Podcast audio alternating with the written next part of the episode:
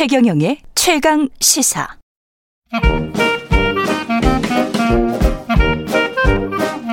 네, 최경영의 최강 시사 경제합시다. 월요일은 명쾌한 경제 이야기 해보고 있습니다. 박정호 명지대학교 특임 교수 나와 계십니다. 안녕하십니까? 예, 안녕하세요. 예, 박정호 교수님이 KDI에 계실 때 유리스 유리스 구원이 바로 앞방이었대요. 예, 그런 이야기를 하고 있었습니다.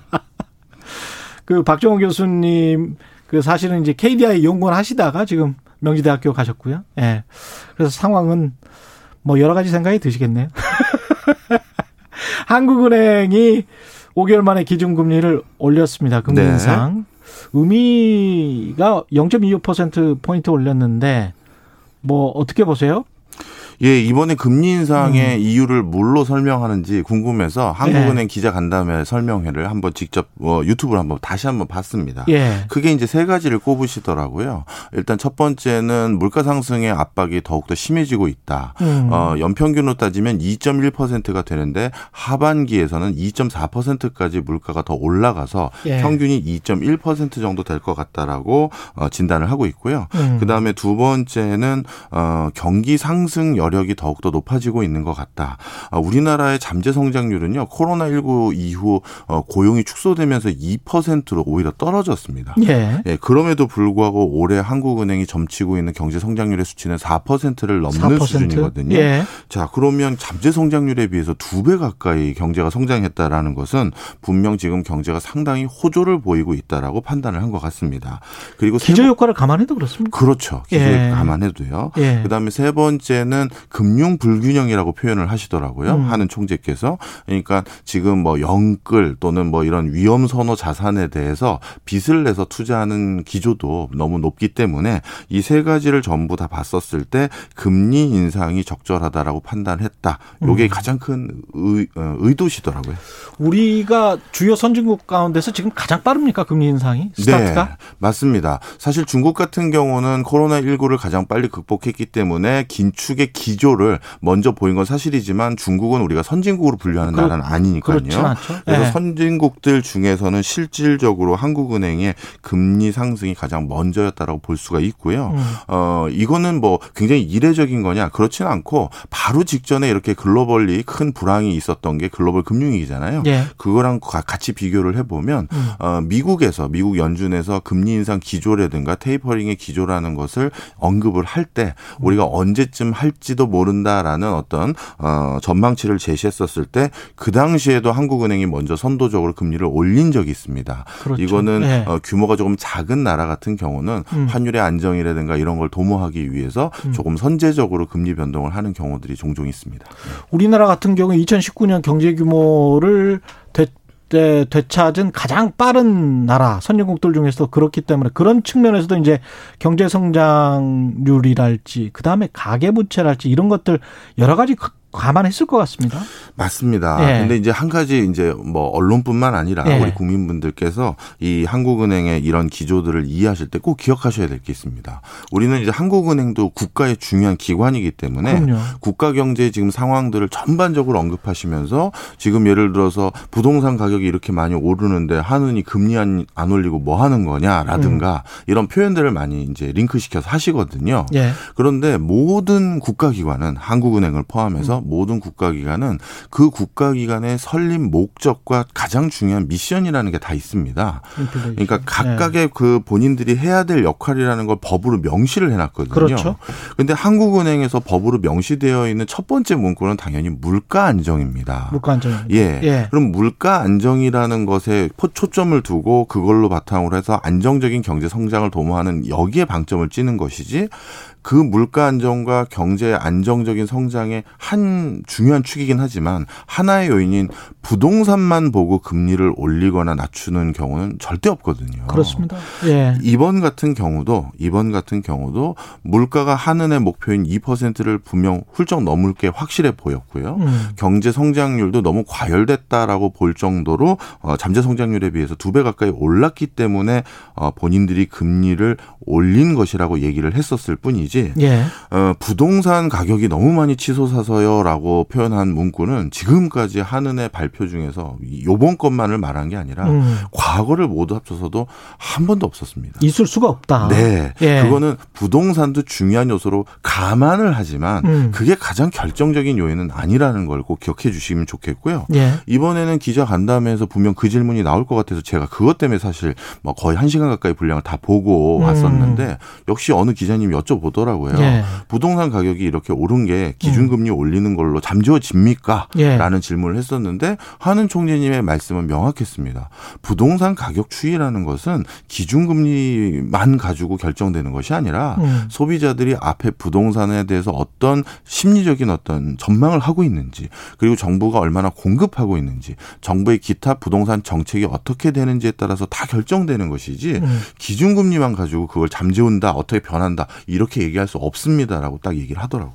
그러니까 하- 한국은행은 한국 경제의 전반적인 상황, 전반적인 물가를 보고 결정을 하는 것이지 부동산 가격만을 보고 결정을 하지는 않는다.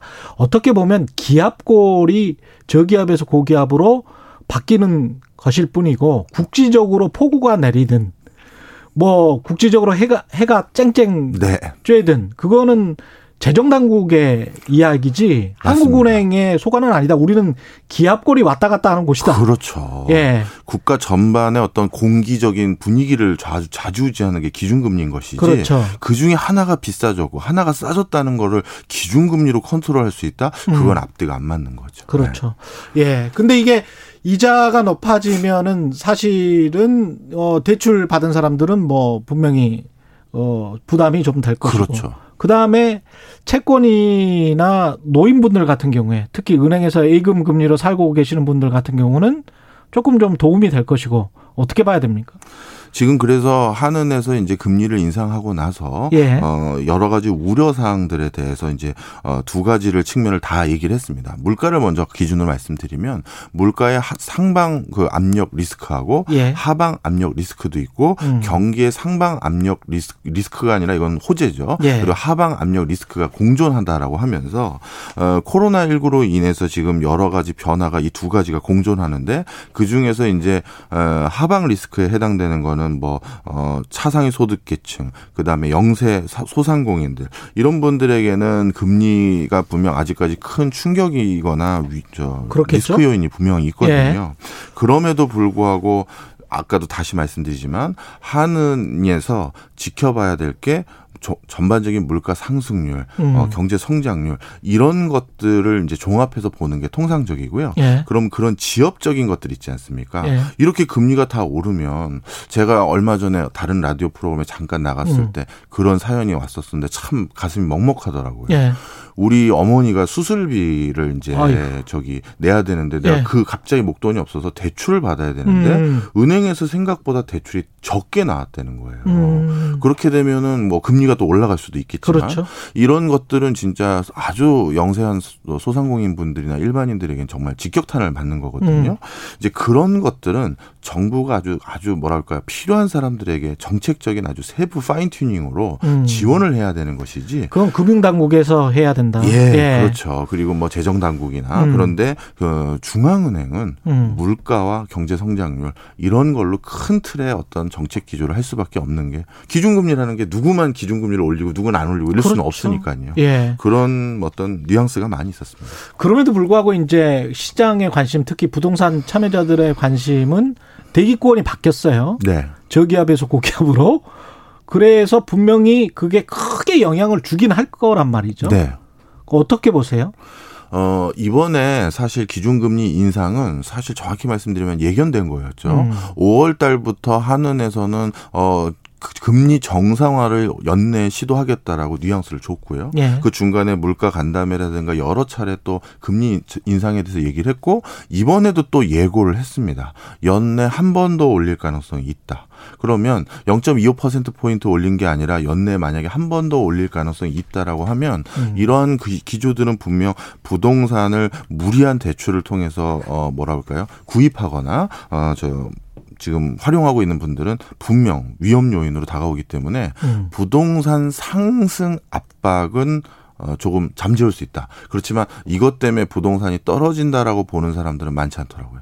근데 이게 긴가 민가 하다가 한 번 더 올릴 수 있다라고 했는데 그 한 번 더 설마 올릴까라고 했는데 연내 한 번 금통이던 한국은행이던 뭐 그런 시그널을 계속 지금 주잖아요. 네. 한 번 더 올릴 수 있다는 걸 진짜로 올려버리면 네. 두 번째 올릴 때는 약간 좀 압박이 될 것 같아요. 부동산 시장에. 어, 진짜로 올리는구나. 이제 트렌드가. 그런 현타 같은 게 그때 올 것 같아요.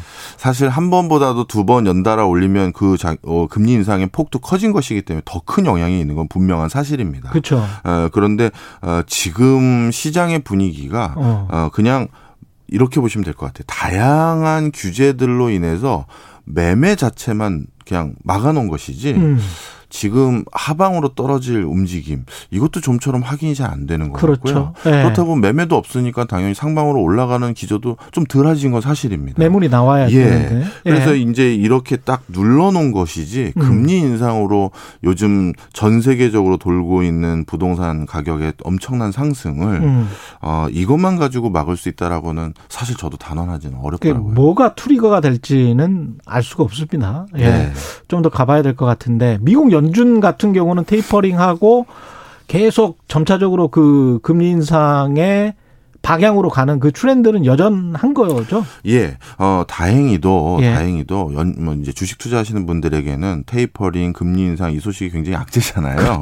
그런데 원래는 얼마 전에 있었던 잭슨홀 미팅에서 어, 테이퍼링 뿐만 아니라 금리 인상에 대한 긴축의 시그널이 더 명확하게 나올 줄 알았는데, 예. 델타 바이러스의 확산이 생각보다 지속되고 있고 음. 그것으로 인해서 코로나19로 인한 리스크가 더 오래 기, 어, 지속될 것으로 보여서 상당히 어 뭐랄까요 완곡한 표현으로 테이퍼링과 금리 인상의 표현이 좀 바뀐 것은 사실입니다. 그래서 금리 인상은 갈 길이 멀다. 아직 우리가 금리 인상까지는 보지 않고 그냥 유동성을 공급했던 그 양을 조금씩 줄여가는 테이퍼링을 이제 보, 하겠다. 요런 정도 수준으로 좀 바뀌어 간 거고요. 음. 가장 미국 연준에서 매파들 역시도 어 금리 인상은 조금 시기상조 다 이렇게 표현을 한 것입니다. 그렇군요. 그 이유는 글로벌 금융위기 때를 우리가 떠올려 보면 쉽게 알 수가 있는데요. 음. 그때 EU의 그 금리 기조 때문에 EU가 아주 혹독한 대가를 치른 적이 있었어요.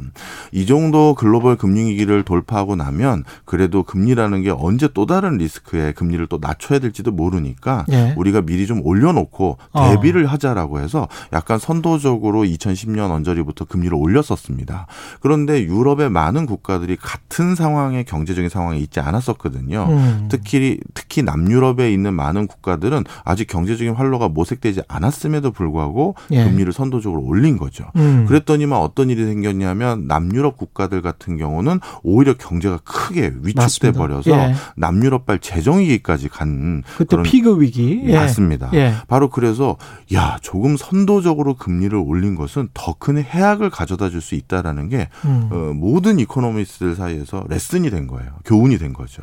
어떻게 보면 적절히 물가만 잡을 수 있고 경제 성장이 4% 내년에도 뭐 2% 넘게 간다면 그리고 미국이 테이퍼링 정도만 한다면 한국의 주식 시장이랄지 이런 곳에는 또 다른 기회가 될 수도 있겠네요. 그렇죠. 예. 그리고 미국의 이런 정책 기조도 우리가 어, 하는 뿐만 아니라 정부 음. 당국도 좀 같이 살펴보실 필요가 있는 게 미국이라는 나라는 우리보다 덩치가 큰 나라이기 때문에 뭐 경제 성장률 이라는 게 좀 어떻게 보면 묵직할 수밖에 없거든요. 예. 그런데 올해 뭐 내년도 마찬가지지만 미국 경제 성장률이 올해는 당연히 6%가 넘을 것으로 보여지고요. 그럼 6%가 넘는다는 건 이건 엄청난 지금 그렇죠. 호황이거든요. 예. 그래서 미국의 부동산 가격도 지금 뭐 장, 뭐 장난 아니게 아닙니다. 있고요. 예. 자, 그럼에도 불구하고 금리 인상은 갈 길이 멀다. 음. 테이퍼링 정도 하겠다. 음. 이거라는 건 어, 오랫동안 음. 어, 너무 선도적인 움직임은 음. 오히려 경제가 조금 살아날 수 있는 기미를 그렇죠. 막는 요인이 될 수 있다라는 걸 어, 좀 우리도 좀 고- 같이 고민할 필요가 있다. 예. 조금 더 축제를 즐기자는 그런 음, 뉘앙스도 있는 것 같습니다. 네. 예, 오늘 말씀 감사하고요. 지금까지 최경련의 최강시사 경제합시다 박정호 명지대학교 특임 교수였습니다. 고맙습니다. 감사합니다. KBS 일라디오 최경련의 최강시사 듣고 계신 지금 시각은 8시 45분으로 향하고 있습니다.